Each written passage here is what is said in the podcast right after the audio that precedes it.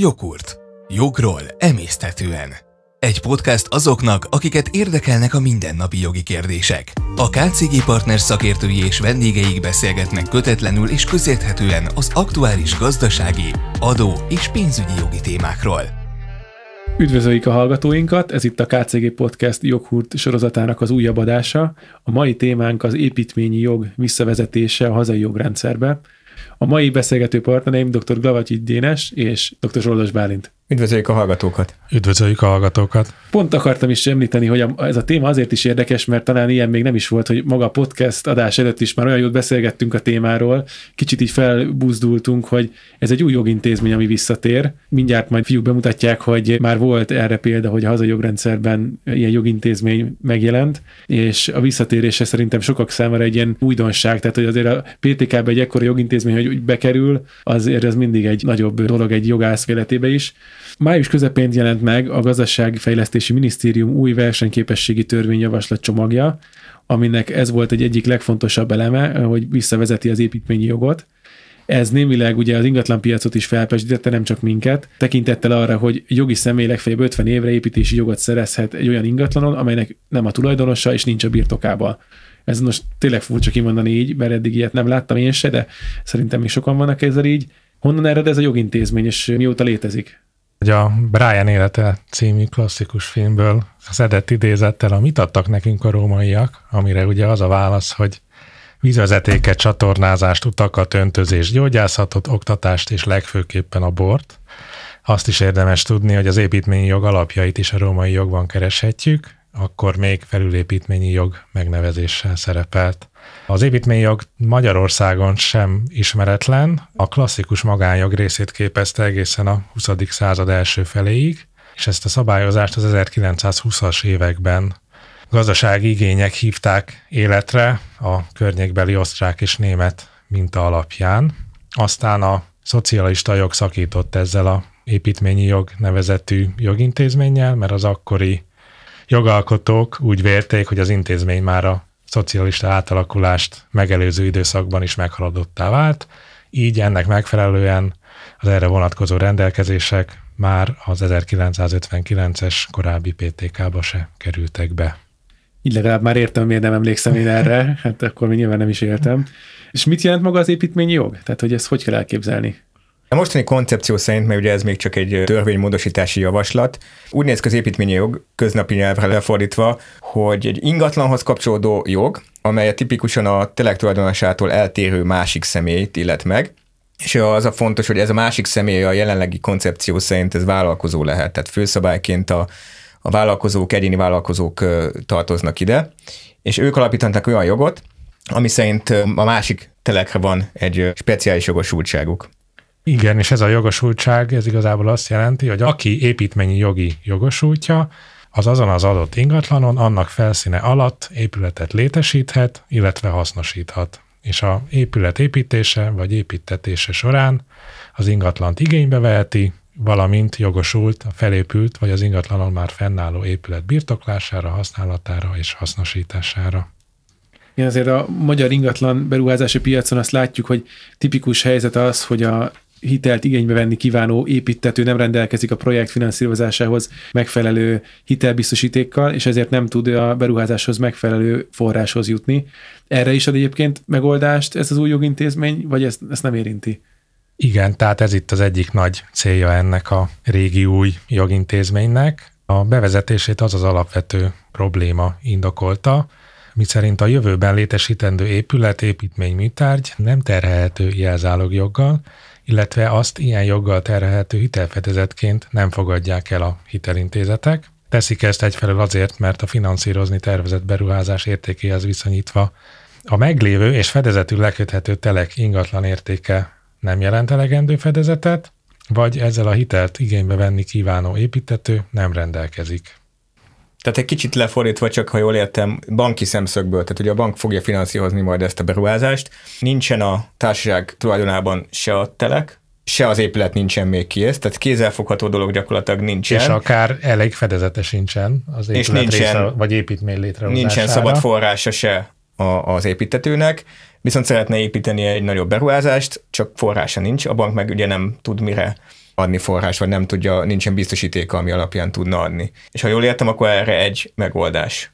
Így van. Tehát ilyen esetben a vállalkozás megegyezik a föld tulajdonosával, hogy a föld a adott tulajdonos birtokában marad, vagy tulajdonában marad. Ők arra szerződéssel nyilván ellenérték fejében alapítanak egy építményi jogot a vállalkozás számára, és azzal az ingatlan nyilvántartásba bejegyzett építményi joggal el tud menni egy adott hitelintézethez, és azt mondja, gyerekek, nekem ekkora keret kell, és ennek fedezeteként ezt a zálogjoggal megterhelhető építményi jogot tudom felajánlani, és ezt az adott hitelintézet adott esetben vagy elfogadja, vagy nem. Nyilván erre még nem látunk semmilyen gyakorlatot, hogy mennyire vonzó egy ilyen építményi jog egy hitelintézetnek, akár egy adott létező ingatlan, vagy egy létező vagyontárgy zálogjogával szemben. Én erre én is abszolút nagyon kíváncsi lennék. És van ennek ilyen tipikus helye, hogy melyik az a tipikus beruházás, aminél ez hasznos lesz? Csak itt beszélgettünk előtt, mik jöhetnek fel. Mi egyébként most cikkekben is előfordul, meg általában ezt mondja mindenki először, hogy ez a naperőművek helyzete. Tehát ott tipikusan az a helyzet, hogy nem maga a telek az érték, hanem a műszaki tudás, az engedélyek, illetve az állami garancia megtermelt energia átvételére. Tehát ez az a három üzleti paraméter, ami miatt egyébként a naperőmű azután majd bevételt, illetve jelentős hozamot fog generálni, de ez amikor a beruházás megindul, ebből még semmelyik nem áll rendelkezésre. Tehát a telek nem feltétlenül szükséges hozzá, felépítmény még nincsen, viszont egy erős finanszírozási szükséglet megadott. Illetve ami még egy másik fontos aspektus lehet, hogy építményi jogot tervek szerint már nem csak magántulajdonra lehet majd alapítani, hanem nemzeti vagyonra is. Így ez a jogintézmény lehetőséget rejthet arra is, hogy állami, illetve helyi önkormányzati kizárólagos tulajdonban lévő nemzeti vagyon hasznosítására, akár adott esetben egy önkormányzati telken történő építkezésre, vagy az mondjuk egy eddig forgalomképtelennek minősülő folyóra magánvízi erőmű létesüljön, vagy akár, hogy egy korlátozottan forgalomképes ingatlanon beruházások létesülnek. Igen, én szerintem az a fontos, hogy elválik, tehát ilyen szempontból érdekes, hogy elválik a tulajdonjoga az ingatlannak, és ez az építményi jognak a jogosultsága, mert ugye ezek az eszközök, meg ezek az ingatlanok általában korlátozottan vagy teljesen forgalomképtelenek, tehát azoknak nem lehet a tulajdonát adni venni, viszont az építményi jog alapítható, és az már külön forgalomképes lehet, meg megterhelhető. És így akár eddig hasznosíthatatlan területek is bevonhatóak lesznek.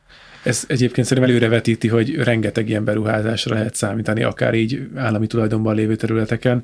Nyilván, amit említettél, hogy vizekre erőművet azért nem kell szerintem ettől olyan szempontból tartani, hogy engedélyezési eljárás ugyanúgy kell egy ilyen esetben, tehát ezt nem ússza meg senki. De amire én egyébként nagyon kíváncsi leszek majd, hogy ennek az értékét majd hogy fogják belőni igazából mind a vállalkozók, mind a tulajdonos a, a területnek, mert azért most nagy szórás lesz itt, hát hogyha azt nézzük, hogy ezt ugye magánszemélyek tulajdonában lévő földterület, ahova egy naperőművet akarsz építeni, ott is nehéz megállapítani, hogy mi az az érték, amit el tudsz kérni érte, meg teljesen más érték megállapítás lehet akár az állami földek, meg az állami területeknél, hogy milyen értéket számol fel igazából az állam a hasznosításért cserébe. Nyilván erre még nincs gyakorlat, majd meglátjuk, de mindenképpen visszatérünk akkor egy olyan adással is. Amiről még szerintem nem beszéltünk, hogy mi ennek a létrejövése, hogyan működik, hogyan jön létre az építményi jog.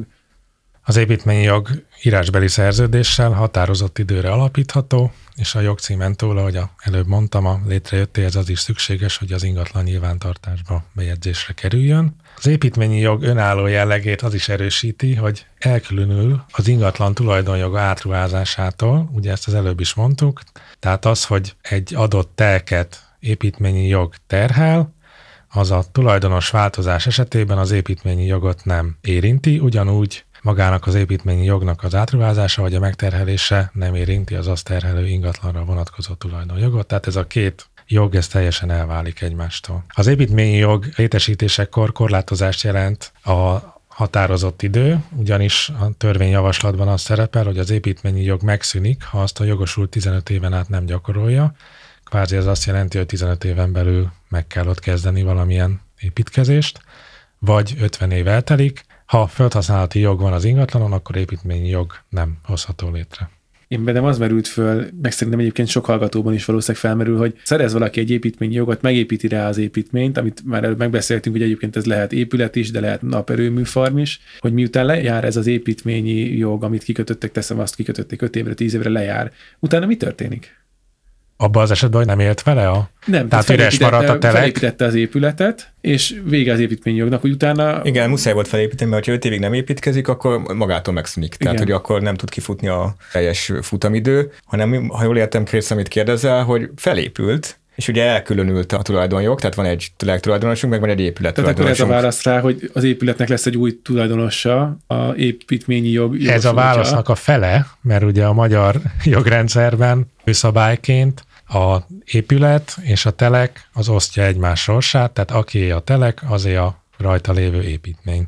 Ez az építményi jog bevezetésével se változik, tehát alapszabályként, hogyha ebben nem állapodnak meg a felek, nyilván meg fognak állapodni az építményi jog kikötésekor, akkor a adott épület az a teleknek a tulajdonává válik, egy darab továbbra is ugyanaz a helyrajzi számon marad ez a teljes ingatlan. Tehát a tulajdonos akár megszerezheti az épületnek a tulajdonjogát. Akár megszerezheti, igen, de nyilván gyakorlatban ez inkább úgy fog kinézni, hogy külön helyrajzi számon fog szerepelni az épület, és külön helyrajzi számon fog szerepelni a telek, vagy adott esetben az épület tulajdonosa megveszi az alatta lévő telket, ha olyan az adott Pont ezt szituáció azért, ha ezt így kimondva, nagyon hasonló az intézmény ahhoz, hogy telek tulajdonostól megveszel egy részt a telkéből, amire fölhúzol egy házat, és az, az igazából a te tulajdonod lesz majd nyilván ennél a koncepciónál, amit most felvázoltál. Illetve egyébként ez azért érdekes, mert arról beszélünk, hogy ez ingatlan nyilvántartásban bejegyezhető ingatlanról van szó.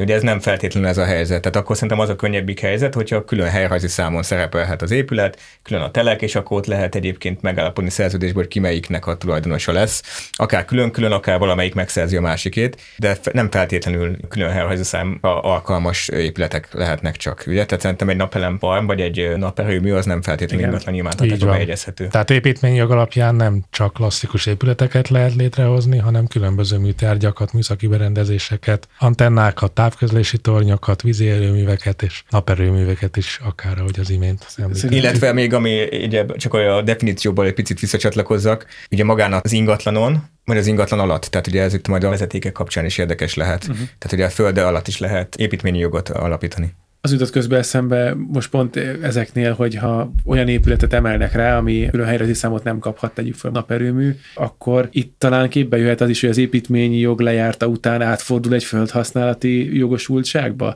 Igazából csak ötletelek, mert hogy azért azt láttuk, hogy az építményjogot sokszor összevetik a földhasználati joggal, hiszen eddig ez volt, egy ilyen esetben, egy ilyen naperőműnél például földhasználati jogot lehetett gyakorlatilag megváltani, cserébe, hogy odaépíthetsz egy naperőművet, és havi díjat, vagy amiben megállapodnak, a felek fizetik. A kiindulási alap az nagyon hasonló. Már említésre került, hogy Dénes is mondta, hogy vagy-vagy. Tehát, hogy egy ingatlan tekintetében vagy földhasználati jog van, ez tételesen bekerült a koncepcióba, illetve a törvényjavaslatba, hogy vagy földhasználati jog van, vagy építményi jog van. Ugye a kiindulási alap az hasonló, ahogy már itt korábban elhangzott, a főszabály a magyar polgári jogban, hogy az épület osztja az által elfoglalt földrészlet jogi sorsát. Tehát, ami fizikailag összetartozik, az jogilag is összetartozik.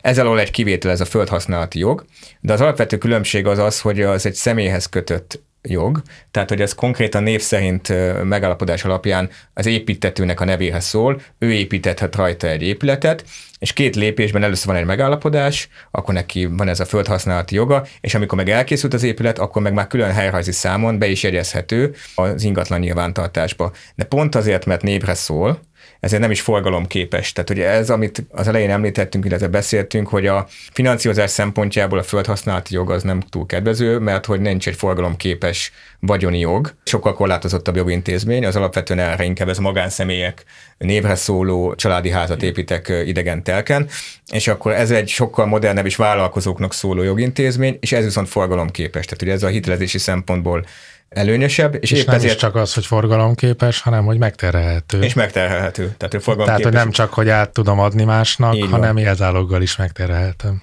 Tehát forgalomképes, az igen, tehát rendelkezés jogot, azt az átruházás is kimehít, illetve hogy lehet rá jelzálogot is alapítani. Mikor a várható ennek ugye a hatályba lépése, elfogadása, mikor jelenik meg itt nálunk? A várakozások szerint a javaslat elfogadására és hatályba lépésére még idén nyáron, tehát 2023 nyarán sor kerülhet, és a hatály pedig kiirdetés követő harmadik nap.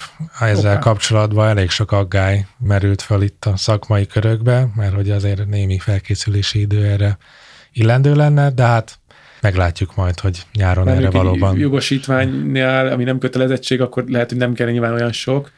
De, Igen, de, de azért, azért hogy, hogy egy új lehetőségnek is azért, hogyha le vannak fektetve a szabályai, meg hogy hogyan lehet vele élni, szerintem az nem, nem Igen, szerintem egy PTK szintű módosítást azért elegánsabb mindig január 1 bevezetni. Ez tény, így van. És hogy látjátok ennek a hatását? Tehát ez biztos, hogy én amennyire ezt így értem és hallom, én szerintem ennek az elég nagy hatása lesz a hazai ingatlan piacon, meg a hazai beruházások terén. Gondolom ti is így látjátok, de esetleg részletekbe menően Igen, hát a szakmába is, meg a mindenféle portálokon, meg cikkeken szembe jövő információk alapján nagyon nagy potenciált lát benne mindenki. Ugyanakkor ugye ismét, ahogy már többször mondtuk, a részletszabályok még nem kiforrottak, gyakorlat pedig értelemszerűen még nincsen. Ugyanakkor ez a építményi jogi forma akár adott lehet ahhoz, hogy különböző ingatlanokon tervezett beruházások megvalósítása érdekében egy önállóan forgalomképes és megterhelhető vagyoni értékű jog jön létre, és ez a piaci szereplőknek nagyon nagy előnyére válhat. Ugyanakkor, ahogy mindig ilyen duplikációkat mondok, az is kérdés, amire az előbb beszéltünk, hogy egy hitelintézet számára mennyire meggyőző és kecsegtető egy építményi jogra valamilyen hitelt biztosítani, akár egy létező ingatlan vagy más vagyontárgy zálogjogával szemben. Főleg a mostani hitelezési piac mellett. Az, ami érdekes lehet, nem tudom, hogy majd esetleg az évvégi építőipari piaci kitekintőben látszanak-e már ezzel kapcsolatban számok, vagy majd jövő év elején lehet, hogy okosabbak leszünk. Így van, akkor mindenképp visszatérünk rá, illetve nyilván a jogintézmény újra megjelenésével és használatával biztosan ki fognak forrani olyan eljárási szokások és best practice, amiről érdemes lehet itt a podcasting során is Viszont, megemlékezni. Igen, itt a hitelintézetek azért nagyban fogja befolyásolni ennek a jogintézménynek az elterjedését szerintem. Ilyen szempontból nem azt mondom, nagy teher van rajtuk, de hogy, hogy ez nekem Sok nagyon- múlik rajtuk, igen. Köszönjük szépen a figyelmet, a mai adásunkban ennyi fért bele, szerintem azért rendesen körbejártuk a témát, és biztos, hogy fogunk még erről beszélni. Köszönjük, hogy minket hallgattak. Köszönjük, találkozunk legközelebb. Köszönjük a figyelmet! Ez volt a Jogurt, a KCG Partners podcastje. A beszélgetésben elhangzottak nem minősülnek jogi tanácsadásnak, a műsorban résztvevők magánvéleményét tükrözik.